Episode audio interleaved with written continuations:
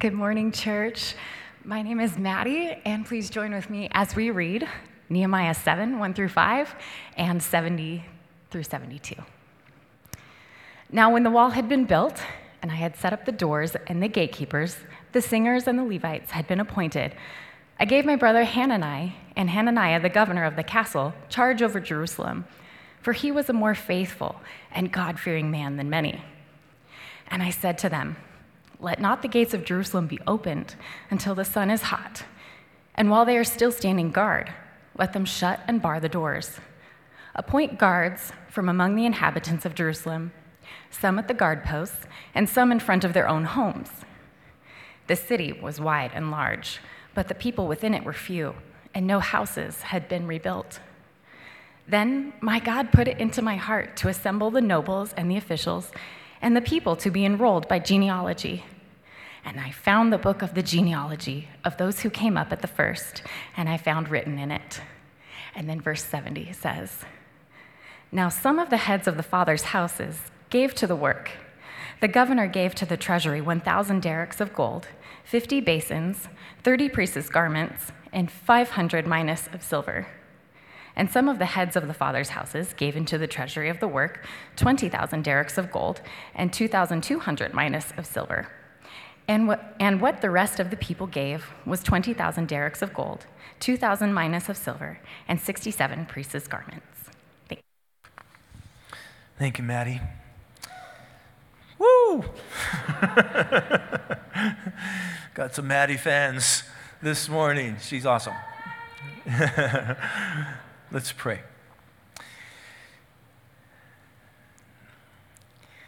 Lord, it's, it's just kind of awesome to be gathering on the very last day of the year to worship Jesus. And Lord, to hear you speak to us through your word and, and so, Lord, um, I think we've all been just sensing that you are doing something that's good and deep and profound and new. And Lord, as a church, we want to say, Lord, all that you have for us, we want. Lord, we uh, do not want to miss uh, the abundant blessings and the fruit that you have for us as individual people, Lord, as a church, as we desire to make disciples of all nations, and in particular, Lord, right here in our city, Twin Falls, and in our valley, the Magic Valley, in all the communities that it encompasses. So, Lord, speak to us, help us to, to see things through the lens of Scripture and Holy Spirit, come and illuminate our hearts and our minds this morning. In Jesus' name. Amen. I didn't hear a lot of excitement about staying up till midnight. And I think that that's how you can tell the age of a person. Um, youth is when you're allowed to stay up till midnight. Middle age is when you have to stay up till midnight on New Year's Eve. That's the difference. So we're back in Nehemiah, and if you're new here this morning, what we this is what we do at Lighthouse Church. We we generally go through books of the Bible in order to hear God speak to us. God speaks. He talks to us. And the Bible is God's word. And the Bible is different than any other book on planet Earth in that it's breathed out by God and God speaks to us through it because He is with us when we read it and when we study it and when we hear it preached to us. So the Spirit of God actually comes, the Spirit of God who dwells in the people of God illuminates the truth of God to our hearts and to our minds as we study. So, 2 Timothy 3:16, all scripture is breathed out by God. It's breathed out. Hebrews 4:12, the word of God is living and active. It's not dead and dormant. So God speaks to us through His Word in order to change us and mature us and correct us and reveal His will to us. 1 Thessalonians 2:13 We also thank God constantly for this Paul writes that when you received the word of God which you heard from us you accepted it not as the word of men but as it really is the word of God which is at work in you.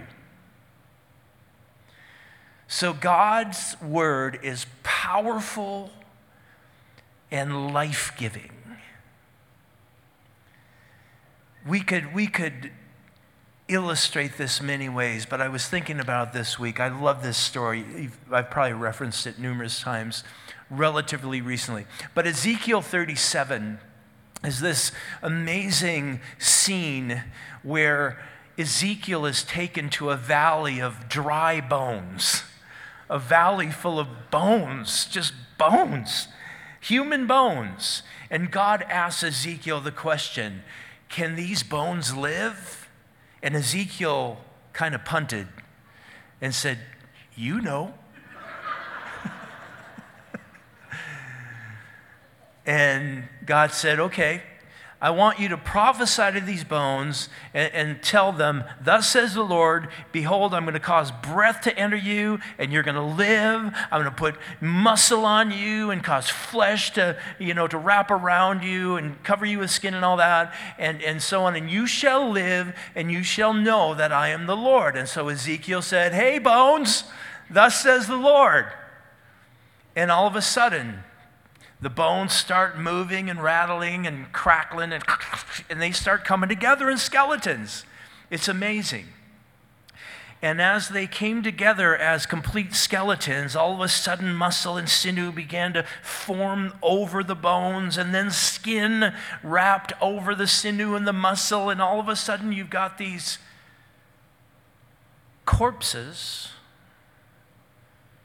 that are no longer just bones, but they're corpses that have their muscle and their skin. But they had no breath. So God tells Ezekiel, prophesy to all these dead bodies and tell them the wind is coming to give you breath and life. So he prophesies. Here comes the wind, dead bodies. And all of a sudden, these these dead bodies in the valley start to wake up and they're standing up and probably thinking, Who took my clothes? Um, and God goes on to explain to Ezekiel that those bones, that's actually Israel. It was a prophecy about Israel and that Israel would be cut off from the land and seemingly dead as a people. And God will one day, against all odds, bring them back from all over the planet into the land, and they'll be formed again as a distinct people. Listen, we're living in the times of that, the fulfillment of that prophecy. Okay, they have been brought back to the land, the Jews. Millions of them have completed their aliyah. They're going up. They're going back to the land and to Jerusalem. And so, a mere 75 years ago, on May 14th, 1948, they became a nation again in a single day and they are currently surrounded, as predicted in numerous prophecies, they are surrounded by people that are intoxicated by religious hatred for them, uh, predicted in Zechariah 12 and other places. Anti Semitism is on the rise all over the world. We've seen that in the last few weeks and months, haven't we? This inexplicable hatred of the Jews. Why? Why? You consider the contributions that the Jews have made to the world and to humanity, and it, you would think that there would be gratitude for this particular people. There's 15 million Jews on planet Earth right now, which consists about 0.02% of the world's population. 0.02. Did you know that the Jews have won more Nobel Prizes than any other ethnicity? In fact, they have won 40 times, proportionally, 40 more times than should be expected of any, of any people group. Is anybody wearing jeans this morning? I see some jeans out there. There's a guy, a Jewish guy named Levi Strauss, whom we should thank this morning for being the inventor of the jeans. Anyone have polio here this morning? Good, I'm thankful. But you can probably thank a Jewish guy named Jonas Salk for inventing the polio vaccine, which for the most part eradicated it from the earth. Anybody go to the movies over Christmas? Anybody go to the theater? A couple of you? It's all right. It's not a sin necessarily. and uh, did you know that all the, the major movie studios were invented or, or created by Jewish men, Metro Goldwyn Mayer and, and so on. In fact, the first movie theater, Adolf Zukor built the first movie theater, and it was built solely to, to show motion pictures when motion pictures just be, became a thing. So, did anybody put gas in your vehicle recently? Yes? You probably did it at a gas station. Did you know that in 1910, Louis Blaustein and his son opened the first gas station, and it was the founding of Amoco Oil? They're a Jewish family. Anybody here listen to recorded music on Apple Music or Spotify or uh, whatever? Maybe you have a record player. Anybody have a vinyl record player? Anybody? I've got one. Yes, yes. I have a record collection, love listening to albums. Well, did you know that Emil Berliner developed the, a Jewish person, developed a, the modern day phonograph and became the gramophone. And the, the company that sort of came built around it is known as RCA. These are, these are just a small little smattering of contributions that Jewish people have contributed to the world. And yet the world hates them. There's, there's this inexplicable, strange hatred of them. It's, it's satanic, really. But Ezekiel 37 goes on to say that after the dead bones have clickety clacked together, and after the sinew and the flesh have covered the skeletons, and breath was put into them, uh, in other words, after the Jews have returned to the land of their forefathers and have been formed as a people and a nation again, God will eventually put his spirit in them. Romans 11 predicts that after what Paul calls the fullness of the Gentiles has come in, that Israel will turn to Jesus largely as a nation, not everyone, but most and they will embrace Jesus Christ as Messiah. And so we're living in exciting times. It's exciting to think, you know, that Ben Shapiro and Dennis Prager might come to know Jesus as their Messiah in these days. Well, all of this happened through God's word. Speak my word, Ezekiel. Speak my word. Israel is in the land because of God's word. The earth and the universe exist because of God's word. If you're saved this morning, you're saved because of God's word. 1 Peter 1:23, you've been born again, not of perishable seed, but of imperishable through the living and abiding word of God. So we study the scriptures because as we do, God speaks to us, God sanctifies us, God transforms us. And though Nehemiah 7 is, is you know, mostly one of those Hebrew phone book kind of chapters, you know, uh, there are some potent and practical truths for us to discover. And as I mentioned, um, I believe there's a word from God for us as a church. So, the title of our message this morning organizing for growth. And here's, here's the big idea we got a little bit of catching up to do. Um, we've, been, we've been out of Nehemiah for a few weeks now. But the Jews were living in exile in Babylon until Babylon was eventually overthrown by the Persians. Cyrus, the leader of the new Persian Empire, uh, issued a decree to let the exiled Jews go back to their homeland, about 800 miles away or so. And so they were free to go.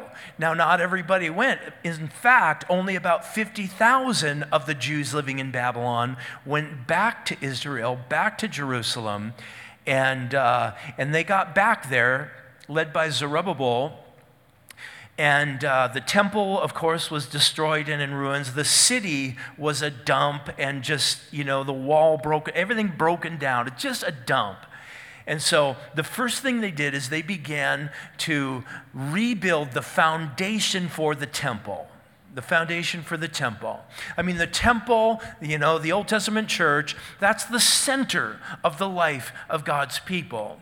So they began to, to rebuild the foundation. They worked on it for a couple years, but then they had such uh, adversity, enemies attacking, funding being pulled from them, all kinds of things. They just abandoned it for a while, for a number of years.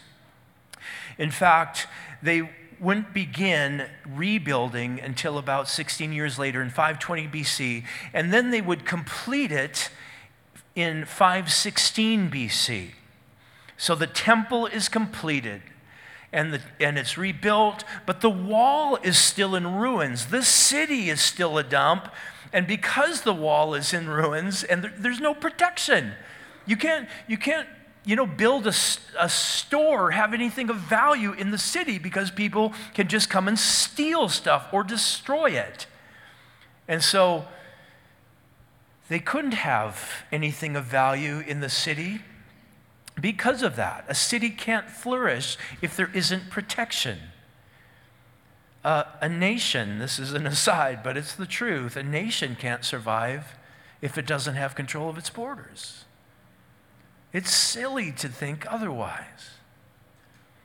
Jerusalem remained a dump for another 70 years until a Jew named Nehemiah, working in the Persian government, heard about it and was burdened by it. He loved God. He loved God's people. He loved the city of God, though he had never been there, but heard all about Jerusalem. It's in the scriptures that he read in the Torah. And so uh, this man, Nehemiah, uh, who's a cupbearer to King Artaxerxes, and he's a, he's a wealthy guy, Nehemiah. That's a high position in the government.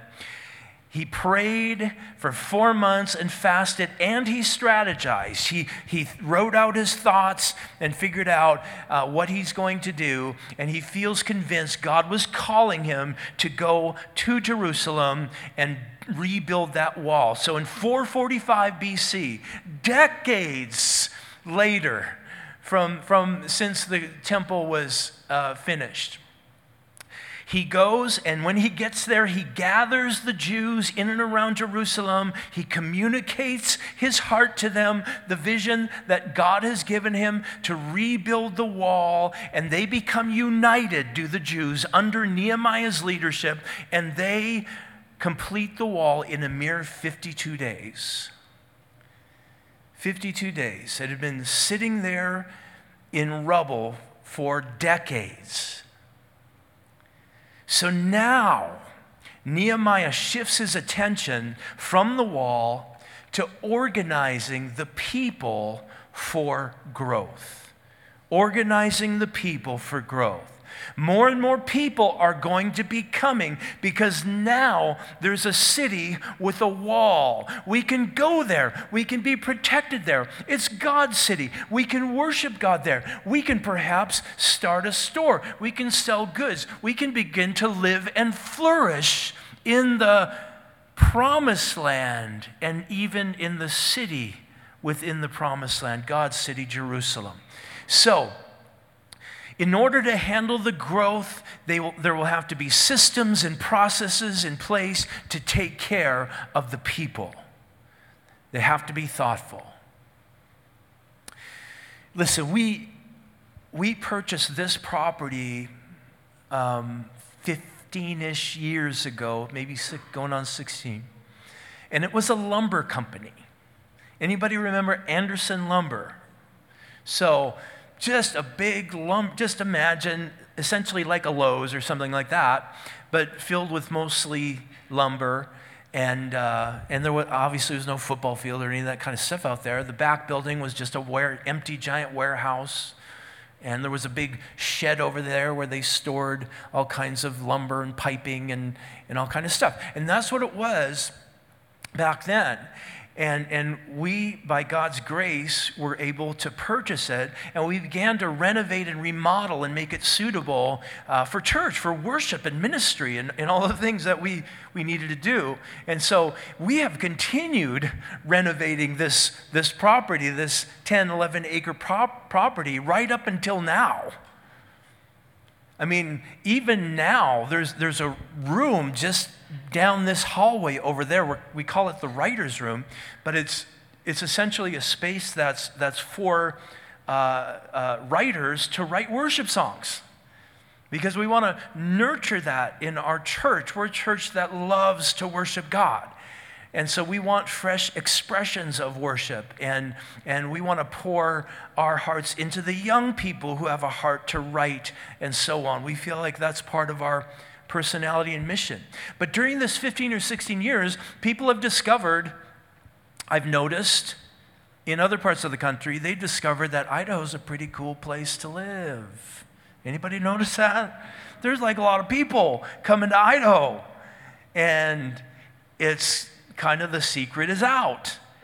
And, and so we, though there might be that little Grinch in you going, oh, I wish these people wouldn't keep coming to Idaho.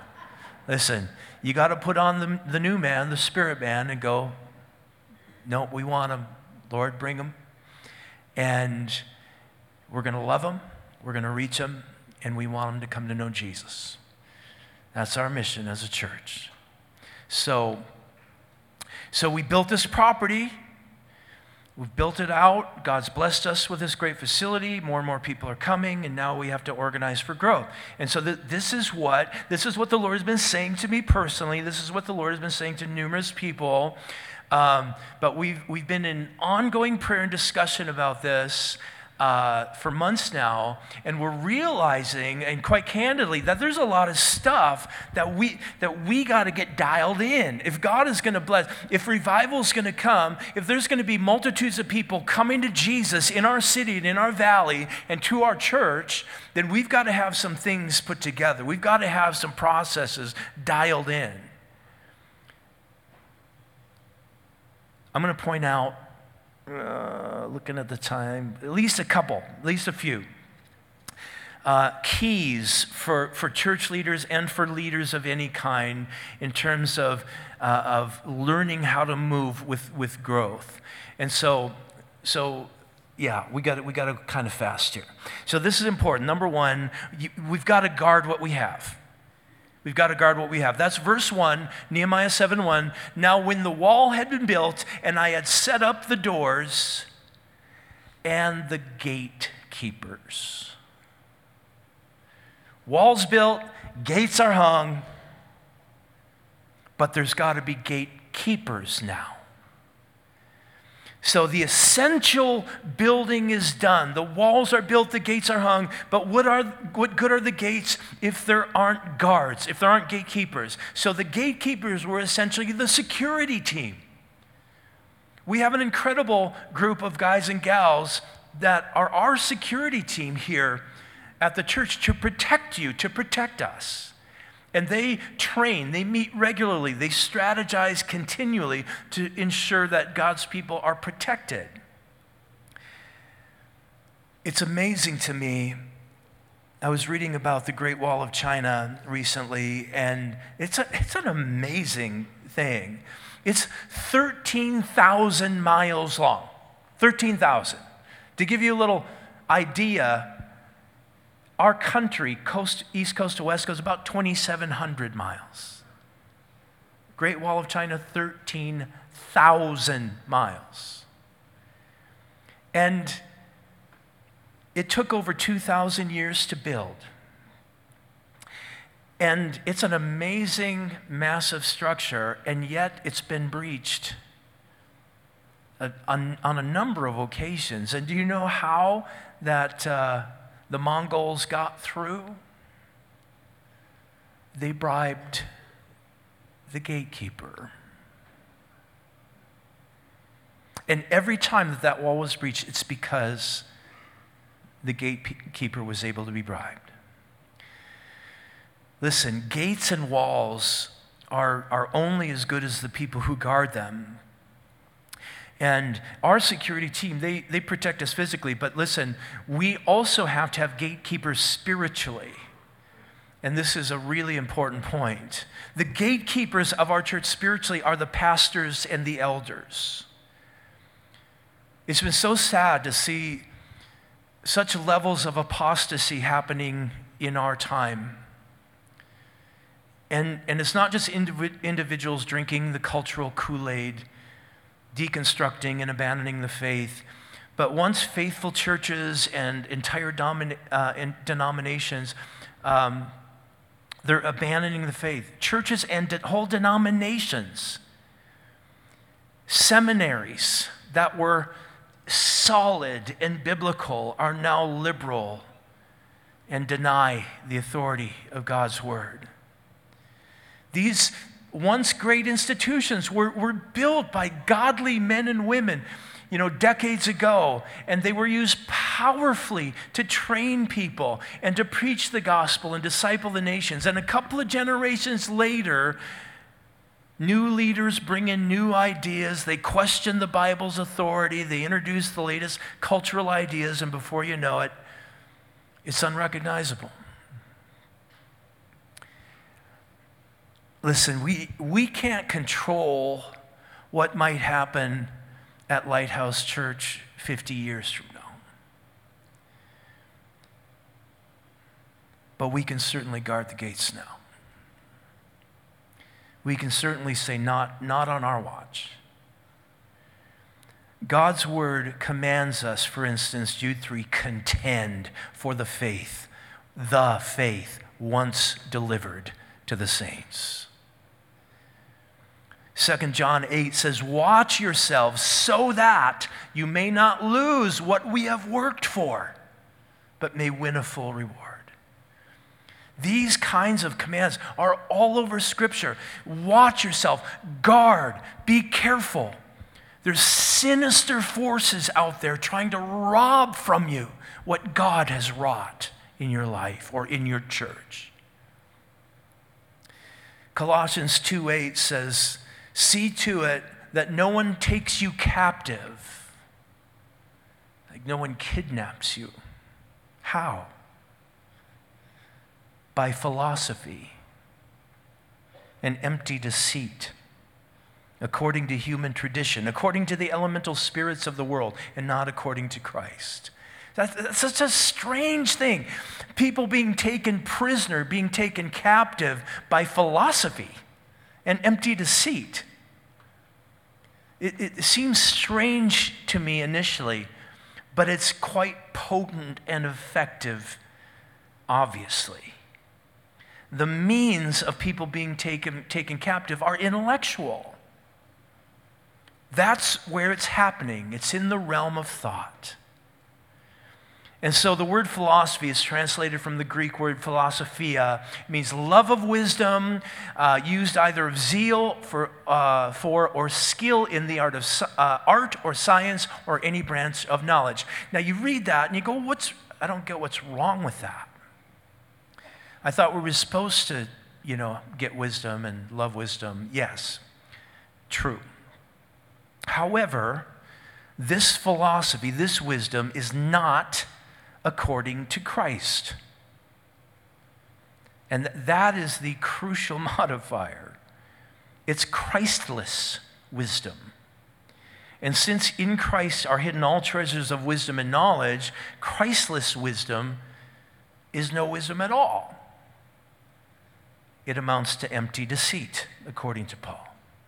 So pastors and church leaders are charged, for instance, Ephesians 4:12, with equipping the saints for work of ministry, for building up the body of Christ until we all attain to the unity of the faith and of the, uh, the knowledge of the Son of God to a mature manhood, to the measure of the stature of the fullness of Christ, so that we may no longer be children tossed to and fro by the waves and carried about by every wind of doctrine, by human cunning and craftiness and deceitful schemes.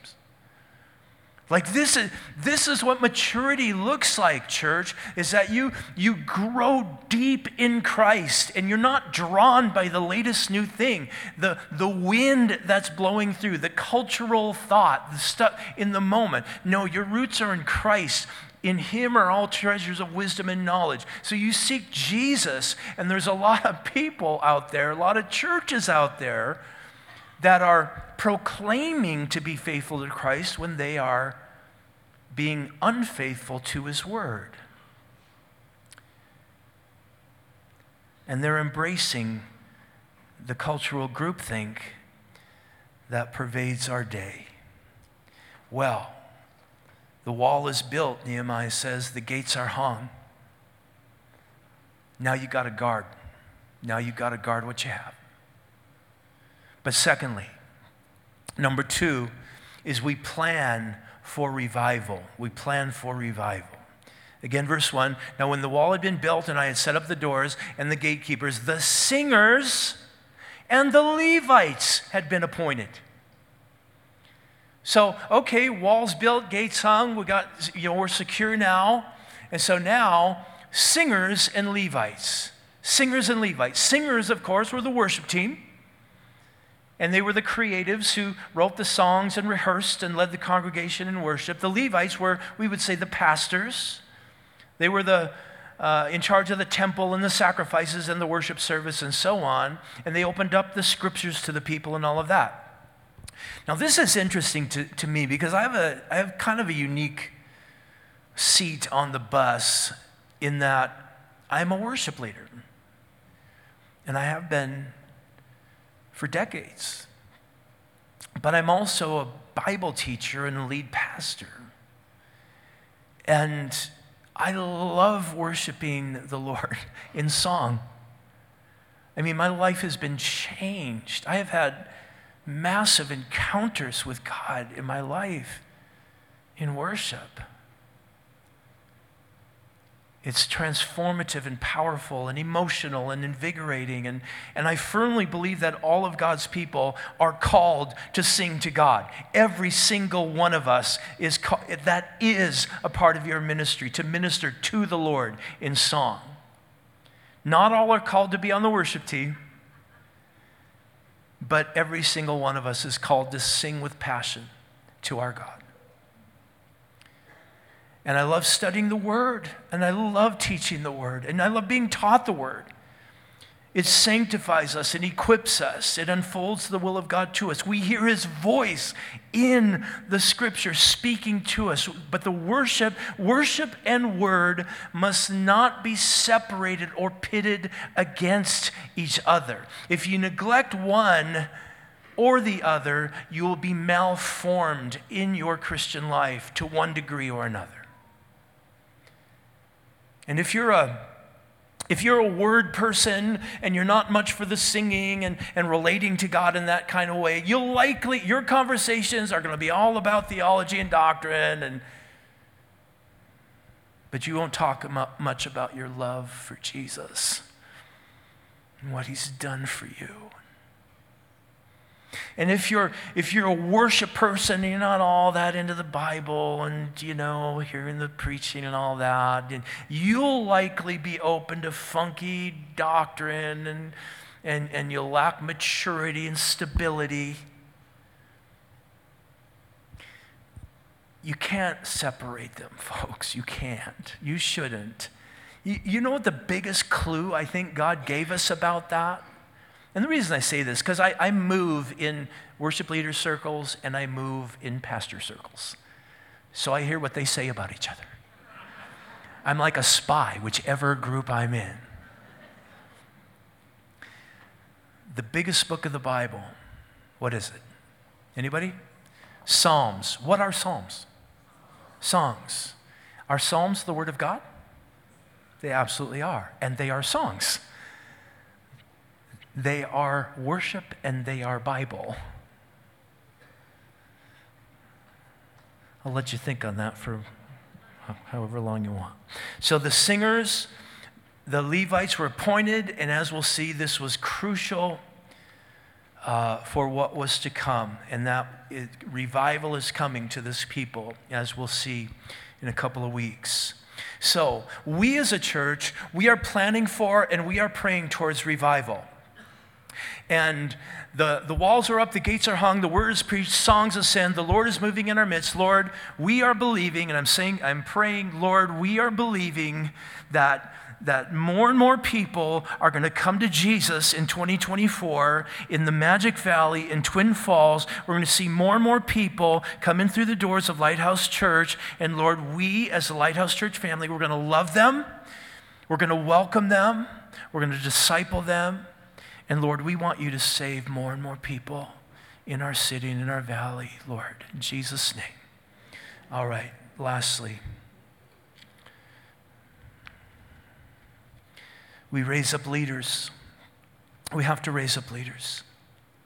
Verse 2 I gave my brother Hanani and Hananiah. That's not problematic. Two guys with kind of the same name. The governor of the castle, charge over Jerusalem, for he was more faithful and God fearing than many. So Nehemiah's brother was Hanani. And so there's this other guy who was in charge of the castle, which was the fortress on the, on the Temple Mount area. Um, his name was Hananiah.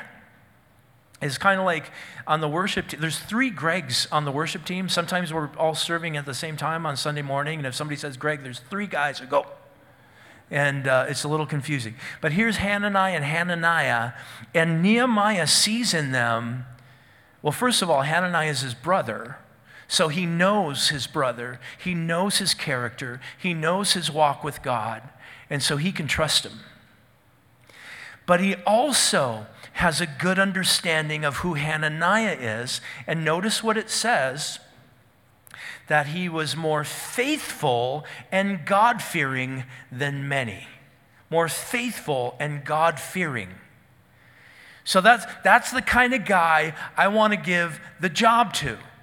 So, as one phase of the ministry ended, the walls built, the gates are hung, another now opens up and begins. And so, adjustments have to happen. Nehemiah uh, began to share his leadership role. As a ministry or church or business grows, those kinds of adjustments have to be made. They just do. In the beginning, the leader is involved with everything. You, know, every decision comes through the leader in one way or another, and the leader is involved with everything. As time goes on, things grow, things get bigger, leadership needs to grow, people's roles have to become more specialized. You know, we, we have a football team here at Lighthouse, and it's eight man. We play in an eight man league. And so, in eight man high school football, how many of you know that every player's got to do more than one thing? when you're on a, you know, a small school eight-man football team. So you're not just going to play offense. You're not just going to play defense. You're probably not going to just play offense and defense. You might be playing on the special teams as well. Um, and so you can't, we just can't specialize because we're not big enough to do that. But when you get to the pros, when you get to the NFL, they're paying millions of dollars for people to do very specific things. You've got highly specialized positions, highly specialized coaches, highly specialized trainers and nutritionists and all the rest to try and, you know, get to the next level. Nehemiah realized one phase is over. It's time to hand off leadership. Things are growing, things are changing, people are coming. Notice that he made his brother Hanani and uh, this guy Hananiah co mayors of Jerusalem. You guys are in charge of the city.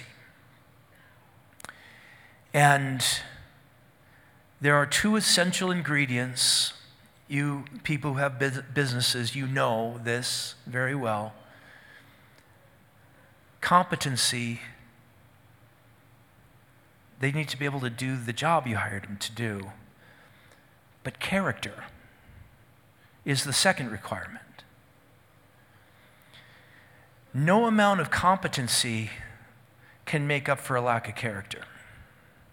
If you don't have character, it's a non starter.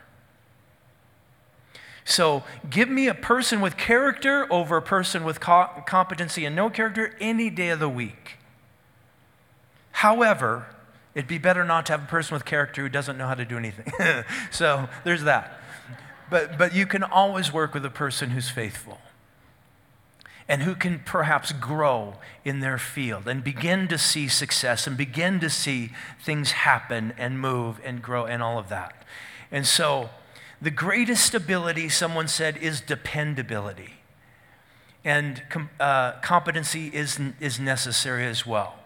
Well, we're going to have to wrap this up, and we'll maybe continue down this road next time a little bit. But um, let, me, let me wrap up this way before we come to the table. We, we, are, we are living in the last days. I'm, I'm very convinced of it. We are in the sense of the New Testament term last days.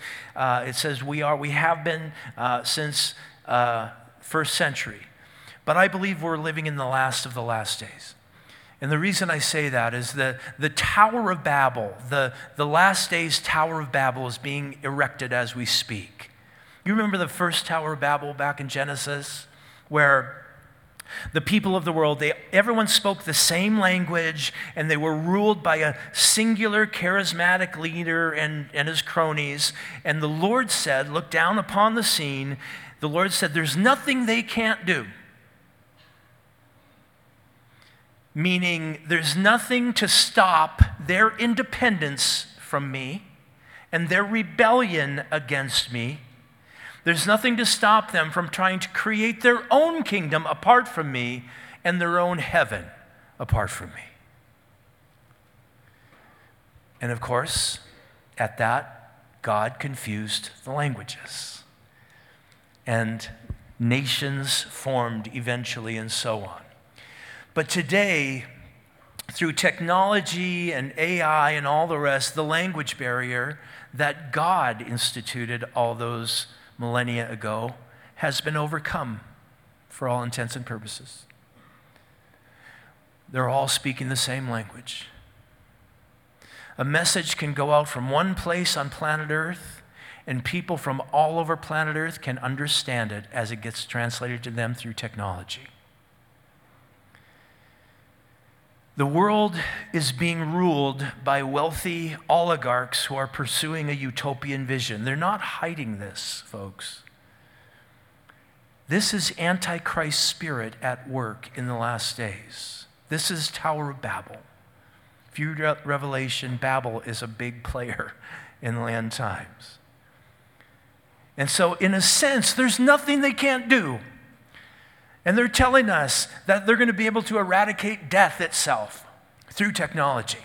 That, that we're going to become transhumans and have, you know, technolo- te- technology implanted with our organic matter, and it's going to be able to overcome the limitations and so on. And, and that they're going to be able to, to make us, our, our happiness rise. We're going to be more satisfied through technology and, and the whole thing. Listen, this is what Satan has been doing from the beginning, is offering the counterfeit. Antichrist means instead of Christ.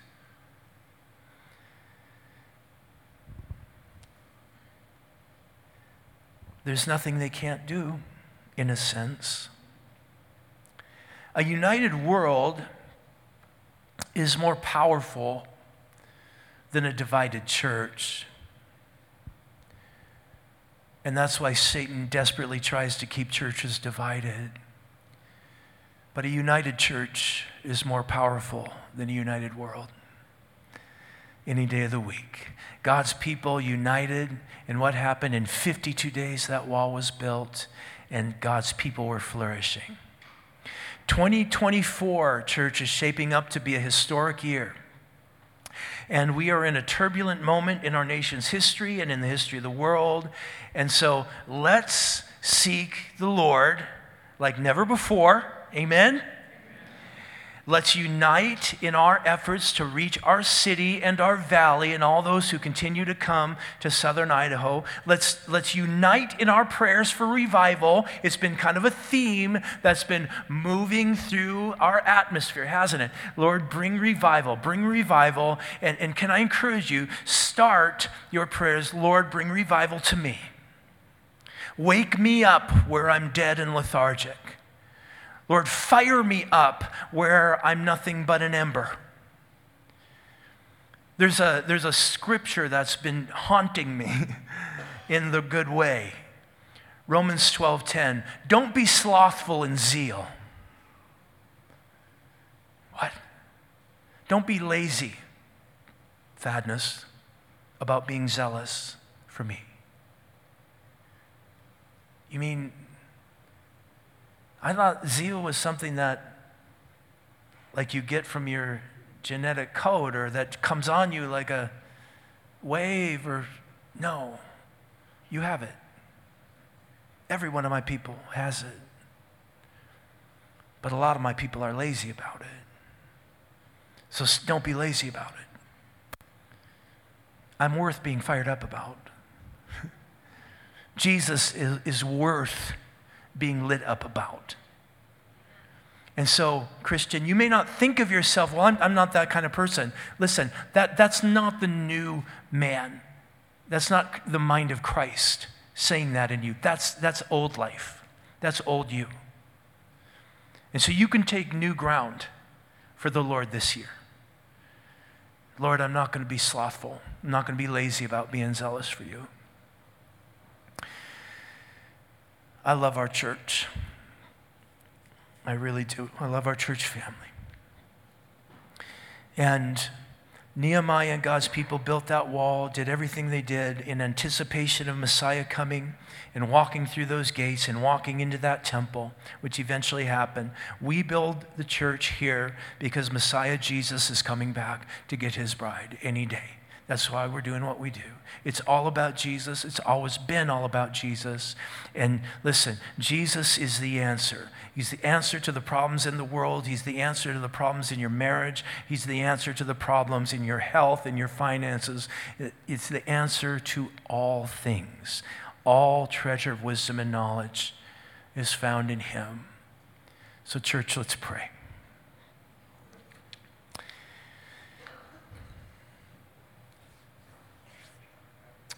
Lord, we thank you this morning that we are on the precipice of a new year opening up to us. And so, Lord, as we wrap up 2023, again, God, we say thank you for your faithfulness to us, your provision for us.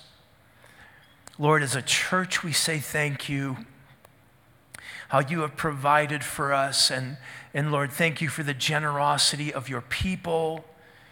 And Lord, we are here and we tithe and we give so that this place can be here, so that people can come here free, hear about Jesus, respond to the gospel. Is we just want more and more people to come to Jesus before Jesus comes back. So, Lord, light a fire in us and Lord, may we do our part and not be lazy in being zealous for you. Lord, unite our hearts together as the people of God for this moment in history. And Lord, as a church, that we would pull for one another and that we would, Lord, love the lost and with grace and truth, love them and declare the life saving, unchanging, immutable gospel, the faith once delivered, never changing. And Lord, that we would stand strong against all the cultural tides and the winds of doctrine and all the, the stuff that just seems to come and go with regularity. Lord, may we be rooted, grounded in you, mature, steadfast, immovable, always abounding in the work of the Lord. because we know that our labor in you is not in vain. So we love you, Lord. Meet us at the table. In Jesus' name, amen. All right, if you're a Christian here this morning, you can make your way to the table. If you're not a Christian, hey, I know that chapter 7, there's a long list of names, but it, it reminded me that there's a list of names. I mean, there's a list of names there because God cares about people, and God cares about you. But there's a list that God has. It's called the Lamb's Book of Life. And you want to be on that list because the people who are on that list are welcomed into the eternal joy and glory that God has for people who are saved. And if you have not yet put your faith and trust in Jesus, then your name is not on that list.